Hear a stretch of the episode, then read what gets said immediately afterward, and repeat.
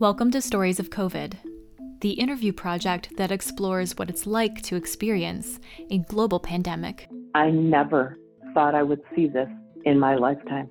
It is scary and it's very real, but it's not hopeless. As I said, I changed three planes. None of them were wearing any gloves or masks. I've never seen so much support for freelancers or artists in the in the media um, as I have now.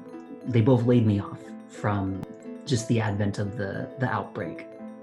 I'm anthropologist and author Veronica Kieran, and I am building an interview archive of stories and anecdotes that define this time in history to write a book preserving this experience for future generations. If you have an experience that you'd like to share, check out the show notes to sign up for an interview.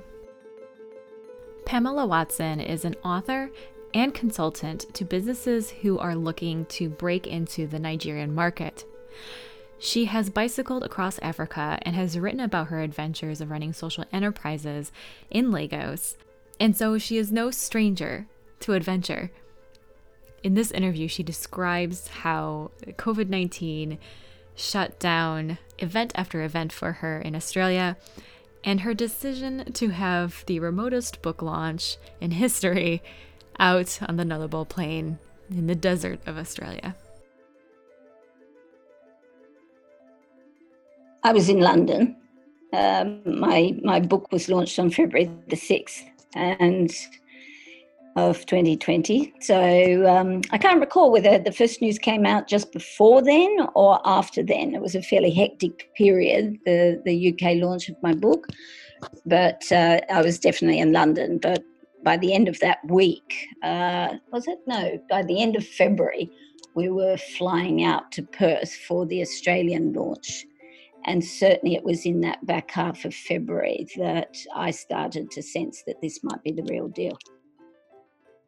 I think I was ahead of the curve in recognizing that this was going to be a pandemic and that I'd have to accept the consequences and be planning to respond to the new reality.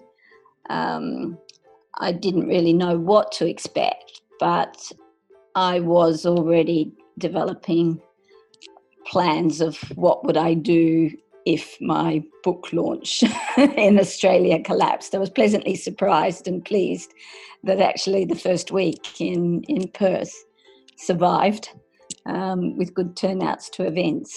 But as we took off for the east, I, I suspected that uh, I'd be heading into trouble. We left Perth on, was it March the, was a Sunday, that March the 10th, 11th, no, yeah, something like that. Um, but essentially, it was that week. Certainly in Australia and the UK, that was a pivotal week of recognition. Um, I think it was on March the 11th that in Australia we declared it, our, our Prime Minister declared it a pandemic, um, actually before WHO, and um, started announcing that you know would would be some um, restrictions. But at that stage, it was things like groups of 500 and inside groups of 100. Um, but it was very interesting because we were traveling by road across the Nullarbor, uh, which is the treeless plain, the desert, um, in, in the south of the continent of Australia. And the west to east road goes through the Nullarbor plain without very good internet connection or phone connection. And so, as we would get into a roadhouse, we'd pick up a bit of news, and then we'd be another two hours out uh, in the desert with just my partner and I in the cabin to talk about, ooh, what is this going to mean? So, it allowed lots of time for analysis and in a way, I think that was helpful because uh, we weren't disturbed by lots of news. We just got snippets of news, and it, then we had to focus. And of course, if you're not getting lots of external news, then you start very quickly to start thinking, well, what are we going to do? We had travelled um, about 1,700 kilometres from Perth, and we had been passing only through small towns. Uh, after we've got off the Nullarbor, we were in South Australia, Victoria, but it was small, small country towns. But interestingly, in that first week, people were quite positive. The people who are travellers were talking about, well, it's great to be a traveller. We're outside the city. Yeah, you know, the infection rates are not going to be great out here. We'll plan to stay in the outback. Meanwhile, the small traders in the small towns were quite gleeful. It was unexpected business. These people had come into town. Uh, wow, we'll extend our hours on our fish and chip shop. So there was quite a lot of buoyancy in the, encounters that we had during that week. But by the weekend, so that, that middle of March weekend, we were 100 kilometres outside Ballarat and the news that night was that Britain was closing pubs. Well, if Britain closes pubs, you know this is serious. and um, in Australia, they were uh, changing the restrictions from um, you know the 500 down much tighter. It still wasn't down into the two, which we're, we're at at the moment, but it was very tight. And it was a serious warning sign. And by Monday morning, I managed to get some 4G signal on my phone. We were in the country still and still a bit hard to get signal. But the messages came in, and it was that all events, the events for my book launch in Melbourne, in Sydney, in Canberra, all cancelled. And uh, so, yeah, it wasn't unexpected, but it was a bit devastating. But the immediate thing was what do we do? We were 100 kilometres outside Melbourne, and my partner has uh, adult children in Melbourne, and so part of the deal of going to Melbourne for the events that was we were going to see family. But as we started thinking it through about what to do, and I think I think I was a little bit ahead of it even than Andrew. That he's uh, more of somebody who uh, was wanting to be told, waiting for the government's decree or waiting for he had some business arrangements and it was well what were the company's policies going to be? Whereas i said look you know this is it. Um, uh, we need to get back to perth and we're probably not going to make it to london. Uh, we need to start thinking about staying in perth. We're probably going to be there for six months. And he, he just still couldn't get his mind around it. Anyhow within a couple of hours of um, Ballarat, we had decided to go to Anglesea because a friend offered us some accommodation there at Beach House. And it was within Cooee, a very short distance of Melbourne. And we thought, okay, we could stay there for a couple of nights and go in and out of Melbourne without staying in Melbourne, which had quite a, it was an epicenter of infections at that stage. Um, just see people and come out. And I was a bit, bit antsy about it but Andrew's daughter, who's an emergency doctor, she actually uh, came through on the phone and said, This is not the time to come into Melbourne. And so that made it easy to say, Right, we're, we're just heading west. So we did. And we ended up, um, well, that day as well, the announcement came through that the medical doctors in Western Australia were urging the Premier to close the border to Western Australia and we were uh, two and a half thousand kilometres from the border. So um, we needed to make tracks, even though initially the Premier resisted. Within a couple of days, he, he had decided to shut the borders. So we were doing 800 kilometre plus days on the return journey. And, and the interesting thing about the return journey was the change in the mood in, in the towns. So we hadn't been in a city we were only experiencing these small towns. And one of the very first things that we did was we went to a supermarket to stock up. And this was a country supermarket. It wasn't one where people were stupidly buying, but it was silence. And people were, it was quite, you know, it's a small supermarket. So it, it had narrow, narrow aisles. And people would wait at one end of the aisle or if they saw you were in the aisle, they'd do a U turn and go down the other aisle. And it, there was just such deliberate care to avoid, you know, being close. And the social distancing rules were in place, so that was fair enough. But they weren't smiling and they weren't engaging at all. It was silent. I've never been in such a quiet supermarket. And that was a first sign about the tension that people were tense.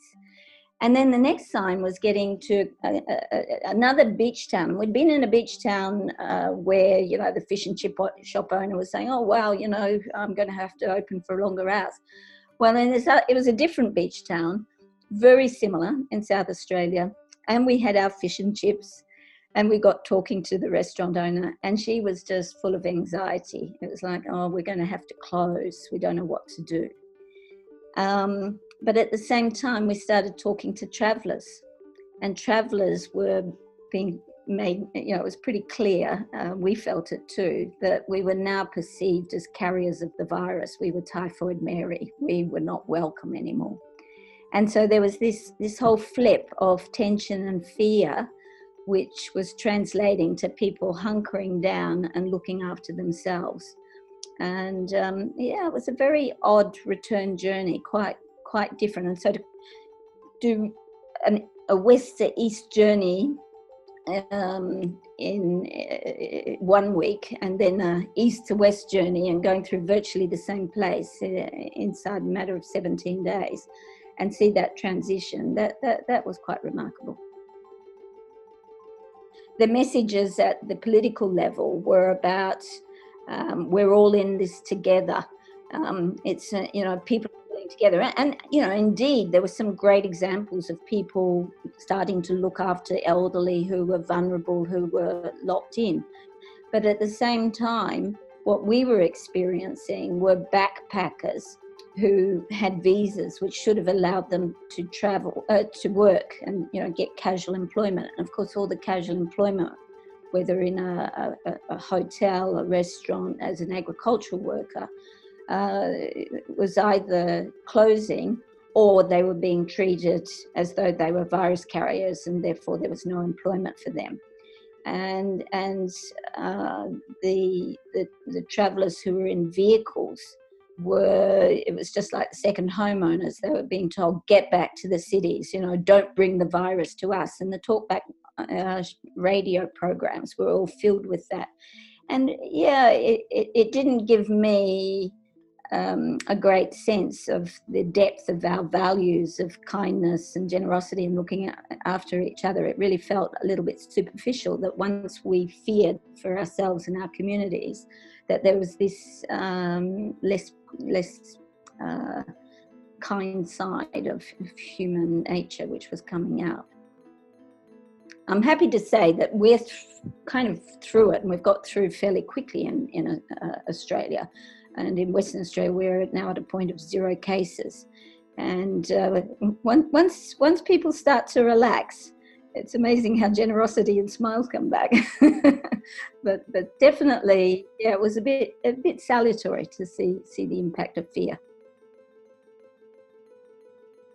Even coming back on that, that, that, uh, that car drive. There, there was one. There was one time. It was actually a few days after we had turned back, and it was the day that I should have been delivering um, the really the talk at the big event in Sydney. It was the most prestigious event that I, I had been invited to to speak at uh, for the book launch, and I suddenly realised that it was five o'clock in Sydney, and it was the day that I should have been delivering this talk.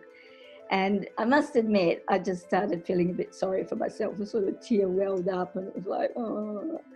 Um, but you just had to take a pull on yourself. I mean, it was nothing compared to the other stories. I mean, I, I was worried about my mother, uh, elderly, and you know what the impact could her, her could be. As a, we drove, we were talking about uh, the number of people we knew that had medical conditions, and we really feared for them. Um, so, a, a, a crashed book launch just didn't seem significant in the overall scheme of this changed reality we were going through.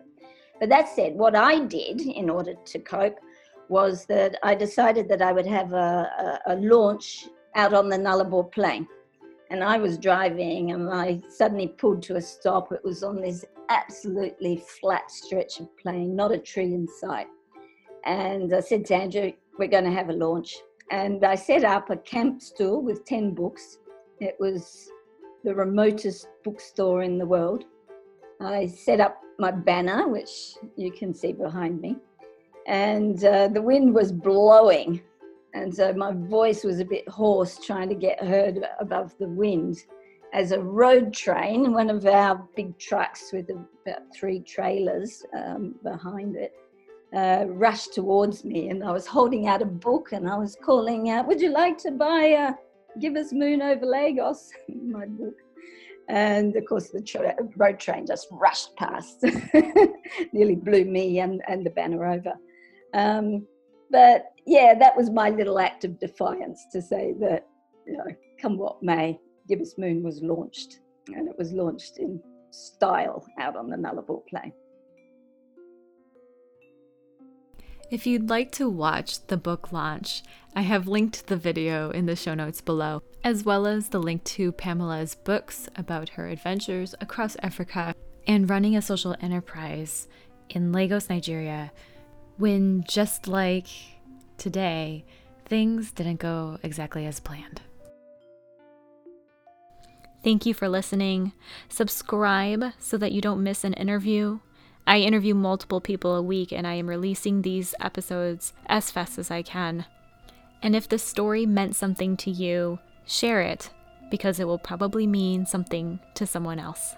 Every time you share the project, it helps the project grow. So thank you. Until next time, stay safe, stay well.